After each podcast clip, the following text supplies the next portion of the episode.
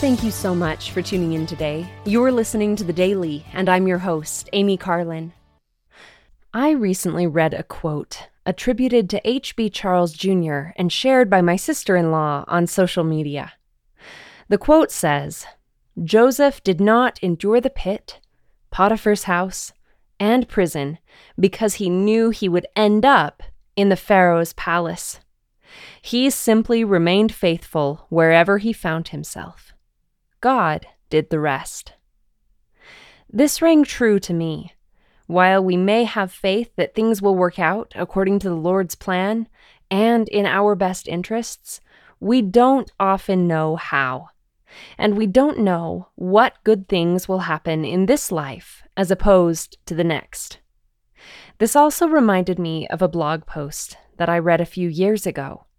In the post, titled Why It Will All Work Out, the writer acknowledged that there are many fearful things in our world today. But, the author explained, while we shouldn't minimize the problems and complexities of our day, we also shouldn't let them paralyze us with fear. Some things we can control, some things we cannot. But there is an antidote to fear, and it requires us choosing to stand with God every day. The writer of this blog post then offered a few suggestions about how we can accomplish this. We can be optimistic, act first in faith, see the long view, and serve someone else. As we do these four things and live in righteousness, we can remember that the Lord will not forsake us. As the author concluded, God doesn't want us to fail. Because of Jesus Christ, no failure is final. No fear in this mortal life need paralyze us. Faith can overcome fear.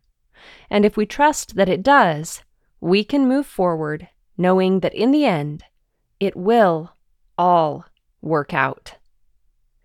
We may not know how or when it will all work out, but we can trust that our lives are in God's hands.